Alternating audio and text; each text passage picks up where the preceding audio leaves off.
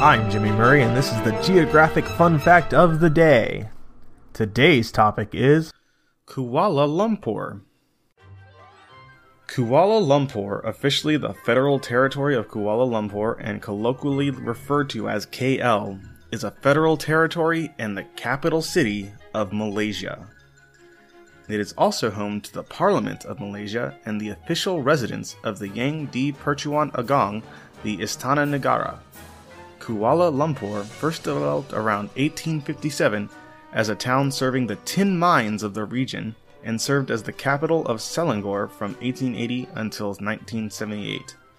Kuala Lumpur is one of the three federal territories of Malaysia enclaved within the state of Selangor on the central west coast of peninsular Malaysia. Since the 1990s, the city has played host to many international sporting, political, and cultural events, including the 1998 Commonwealth Games and the 2017 Southeast Asia Games.